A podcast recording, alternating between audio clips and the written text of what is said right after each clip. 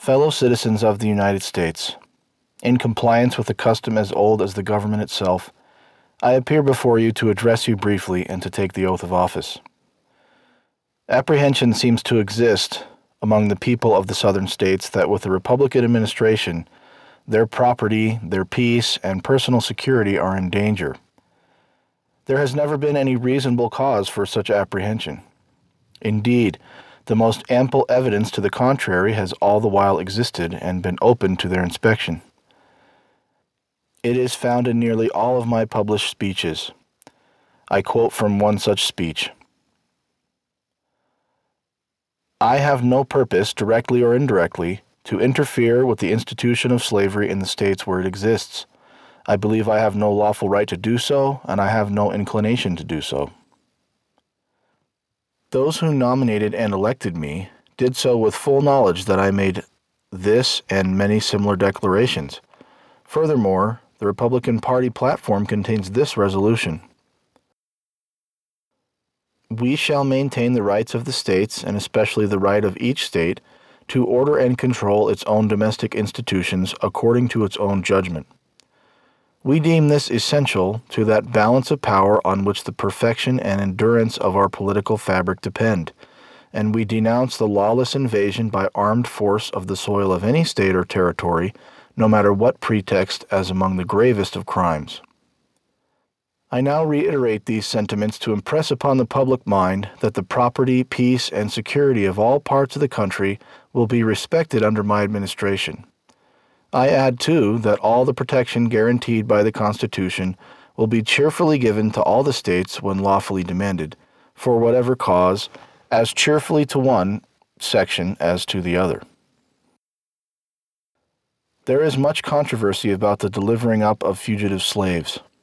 The clause I now read is as plainly written in the Constitution as any other of its provisions. No slave held in one state escaping into another state shall, in consequence of any law or regulation in that state, be discharged from slavery, but shall be delivered up on claim of the slave's owner.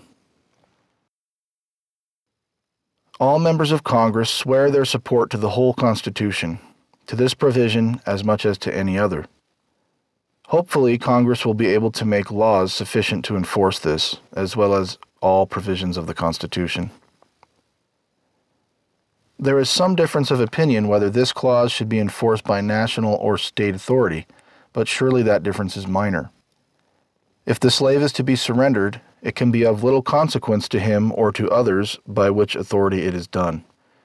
And should we not enforce this part of the law because of a minor disagreement? I take the official oath today with no mental reservations and with no purpose to construe the Constitution or laws by any hypercritical rules. While I do not choose now to specify particular acts of Congress as proper to be enforced, I do suggest that it will be much safer for all to conform to and abide by all the current laws rather than violate any of them, hoping that they will be found unconstitutional. It is 72 years since the first inauguration of a president under our national constitution. During that period, 15 different and greatly distinguished citizens have in succession administered the executive branch of the government. They have conducted it through many perils and generally with great success. Yet, with all this scope of precedent, I now enter upon the same task for the brief constitutional term of four years under great and peculiar difficulty. A disruption of the federal union, heretofore only menaced, is now formidably uh, attempted. I hold that in contemplation of universal law and of the Constitution, the union of these states is perpetual. Perpetuity is implied, if not expressed, in the fundamental law of all national governments. It is safe to assert that no government ever had a provision in its organic law for its own termination. Continue to execute all the express provisions of our national Constitution, and the Union will endure forever, it being impossible to destroy it except by some action not provided for in the instrument itself. Again, if the United States be not an actual government, but an association of states in the nature of merely a contract, can it, as a contract, be peaceably unmade by less than all the parties who made it? One party to a contract may violate it, break it, so to speak, but does it not require all to lawfully rescind it? From these general principles, we find that the Union is perpetual, and this is confirmed by the history of the Union itself. The, uni- the Union the Union is much older than the Constitution. It was formed, in fact, by the Articles of Association in 1774. It was matured and continued by the Declaration of Independence in 1776. It was further matured and its perpetual nature declared by the 13 states in the text of the Articles of Confederation in 1778. And finally, in 1787, one of the declared objects for ordaining and establishing the Constitution was to form a more perfect union. But if destruction of the Union by one state or a few states be lawfully possible, the Union is less perfect than before the Constitution, having lost the vital element of perpetuity. It follows from these views that no state on its own can lawfully get out of the Union. Resolves and ordinances to that effect are legally void, and that acts of violence within any state or states against the authority of the United States are insurrectionary or revolutionary. I therefore consider that in view of the Constitution and the laws, the Union is unbroken, and to the extent of my ability, I shall take care, as the Constitution itself expressly requires of me that the laws of the Union be faithfully executed in all the states. Doing this I deem to be only a simple duty on my part, and I shall perform it so far as possible unless my rightful masters, the American people, shall withhold the requisite means or in some authoritative manner direct me otherwise. I trust this will not be regarded as a threat, but only as the declared purpose of the Union that it will constitutionally defend and maintain itself. In doing so, there needs to be no bloodshed or violence, and there shall be none unless it be forced upon the national authority. The power confided to me will be used to hold, occupy, and possess the property and places belonging to the government and to collect the duties and imposts. Beyond what may be necessary for these objects, there will be no invasion, no use of force against or among the people anywhere. Where hostility to the United States in any interior locality shall be so great and universal as to prevent competent resident citizens from holding federal offices, there will be no attempt to force obnoxious strangers among the people in order to perform those federal duties. While the strict legal right may exist in the national government to enforce the exercise of these offices, the attempt to do so would be so irritating and so nearly impractical that I deem it better to forego for the time the uses of those offices. The mails, unless repelled, will continue to be furnished in all parts of the Union. So far as possible, the people everywhere shall have that sense of perfect security which is most favorable to calm thought and reflection. The course here indicated will be followed unless events show a need for modification. In every case, my best discretion will be exercised according to circumstances actually existing and with a view and a hope of a peaceful solution of the national troubles and the restoration of fraternal sympathies and affections. That there are persons in one section or another who seek to destroy the Union at all events and are glad of any pretext to do it, I will neither affirm nor deny. But if there be such, I need address no word to them. I will, however, speak to those who really love the Union. Before entering upon so grave a matter as the destruction of our national fabric, with all its benefits, its memories, and its hopes, would it not be wise to consider the consequences of such an action? Will you hazard so desperate a step while there is still a possibility that the ills you are trying to escape are not really in existence? The ills you fly to are greater than the current ones you fly from. Will you risk the commission of so fearful a mistake? All profess to be content in the Union if all constitutional rights can be maintained. Is it true, then, that any right plainly written in the Constitution has been denied? I think not. Think, if you can, of a single instance in which a plainly written provision of the Constitution has ever been denied. If by the mere force of numbers a majority should deprive a minority of any clearly written constitutional right, it might, in a moral point of view, justify revolution. It certainly would if such right were a vital one. But such is not our case. All the vital rights of minorities and individuals are so plainly assured to them by affirmations and, and negations, guarantees and prohibitions in the Constitution that controversies never arise concerning them.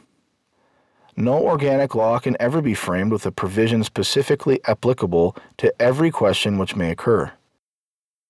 No foresight can anticipate nor any document contain express provisions for all possible questions. Shall fugitives from labor be surrendered by national or state authority? The Constitution does not expressly say. May Congress prohibit slavery in the territories?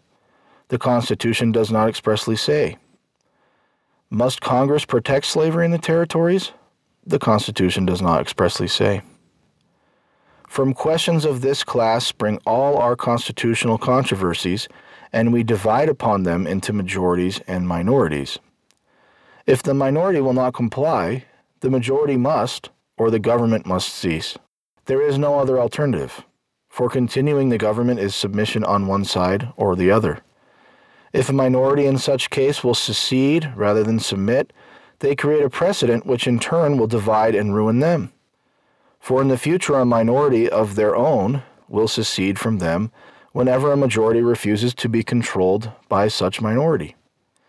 For instance, what is to stop a portion of a new confederacy a year or two hence from arbitrarily seceding again, precisely as portions of the present Union now claim to secede from this Union? All who advocate secession are now being educated to the exact consequences of doing this. Is there such perfect identity of interests among these southern states to compose a new union with such perfect harmony that will prevent renewed secession? Plainly, the central idea of secession is anarchy. A majority held in restraint by constitutional checks and limitations, and always changing easily with deliberate changes of popular opinions and sentiments, is the only true sovereign of a free people. Whoever rejects it does of necessity fly to anarchy or to despotism. Unanimity is impossible. The rule of minority as a permanent arrangement is wholly inadmissible so that rejecting the majority principle, anarchy or despotism in some form is all that is left. I acknowledge that many believe constitutional questions are to be decided by the Supreme Court. I believe that such decisions must be binding in all cases upon the parties concerned in the case. The court is entitled to very high respect and consideration in all departments of the government. At the same time, the candid citizen must confess that if the governmental policy on vital questions affecting the whole people is to be irrevocably fixed by decisions of the Supreme Court, the people will cease to be their own rulers, practically resigning their government into the hands of the Supreme Court. This is not intended to be an assault upon the court or the judges. They have a duty to decide cases properly brought before them and it is no fault of theirs if others seek to turn their decisions to political purposes. One section of our country believes slavery is right and ought to be extended, while the other believes it is wrong and ought not to be extended. This is the only substantial dispute. The Fugitive Slave Clause of the Constitution and the banning of the foreign slave trade are each as well enforced perhaps as any law can ever be in a community so divided over support of those laws. The great body of the people abide by the dry legal obligation in both cases, while a few break those laws. This, I think, cannot be perfectly cured, and the law breaking would be worse in both cases after the separation of the sections than before. The foreign slave trade, now imperfectly suppressed, would be ultimately revived without restriction in one section while fugitive slaves now only partially surrendered would not be surrendered at all by the other. Physically speaking, we cannot separate. We cannot remove our respective sections from each other, nor build an impassable wall between them. A husband and wife may be divorced and go out of the presence and beyond the reach of each other. But the different parts of our country cannot do this. They cannot but remain face to face, and interactions, either amicable or hostile, must continue between them. Will our interaction be easier and more advantageous after separation? Can aliens make treaties easier than friends can make laws? Can treaties be more faithfully enforced between aliens than laws among friends? Suppose you go to war. You cannot fight forever nor over every dispute. And when, after much loss on both sides, you cease fighting, the identical old questions as to terms of intercourse are again upon you. This country, with its institutions, belongs to the people who inhabit it. Whenever they shall grow weary of the existing government, they can exercise their constitutional right of amending it or their revolutionary right to dismember or overthrow it. I cannot be ignorant of the fact that many worthy and patriotic citizens are desirous of having the national constitution amended. While I make no recommendation of amendments, I fully recognize the rightful authority of the people over the whole subject, to be exercised in either of the modes prescribed in the Constitution itself. And I favor, under existing circumstances, that the people take the opportunity. I will venture to add that to me the convention mode seems preferable. It allows amendments to originate with the people themselves instead of only permitting them to take or reject propositions suggested by Congress. I understand there is a proposed amendment to the Constitution, which amendment, however, I have not seen, that has passed Congress. The amendment bars the federal government from interference in the domestic institutions of the states including that of slavery. I depart from my purpose not to speak of particular amendments so far as to say that because this is currently implied constitutional law, I have no objection to making it explicit and irrevocable law. The President derives all authority from the people, and they have not given him authority to oversee the separation of the states. The people themselves can do this if they choose, but the executive has nothing to do with it. His duty is to administer the government as it came into his hands and to transmit it unimpaired by him to his successor. Why should there not be a patient confidence in the ultimate justice of the people? Is there any better or equal hope in the world? In our present differences, does either party doubt they are in the right? If the Almighty ruler of nations, with his eternal truth and justice, be on the north side or on the south side, surely that judgment will most competently be made by the American people. By the frame of the government under which we live, this same people have wisely given their public servants but little power for mischief, and have with equal wisdom provided for the return of that little power to their own hands at very short intervals. While the people retain their virtue and vigilance, no administration by any extreme of wickedness or folly can seriously injure the government in the short space of four years. My countrymen, one and all, think calmly and well upon this whole subject. Nothing valuable can be lost by taking time. If there be an object to hurry any of you in hot haste to a step which you would never take deliberately, that object will be frustrated by taking time. But no good object can be frustrated by taking time. Those of you who are still dissatisfied still have the old Constitution unimpaired, and on the issue of slavery, state laws still prevail. While the new administration will have no immediate power to change the Constitution or state laws. If it were admitted that you who are dissatisfied hold the right side in the dispute, there still is no single good reason for hasty action. Intelligence, patriotism, Christianity, and a firm reliance on Him who has never yet forsaken this favored land are still competent to resolve all our present difficulties. In your hands, my dissatisfied fellow countrymen, and not in mine, is the momentous issue of civil war. The government will not attack you. You can have no conflict without being yourselves the aggressors. You have no oath registered in heaven to destroy the government, while I have the most solemn one to preserve, protect, and defend it. I am loath to close. We are not enemies, but friends. We must not be enemies. Though passion may have strained, it must not break our bonds of affection. The mystic chords of memory stretching from every battlefield and patriot grave to every living heart and hearthstone all over this broad land will yet swell the chorus of the Union, when again touched, as surely they will be, by the better angels of our nature.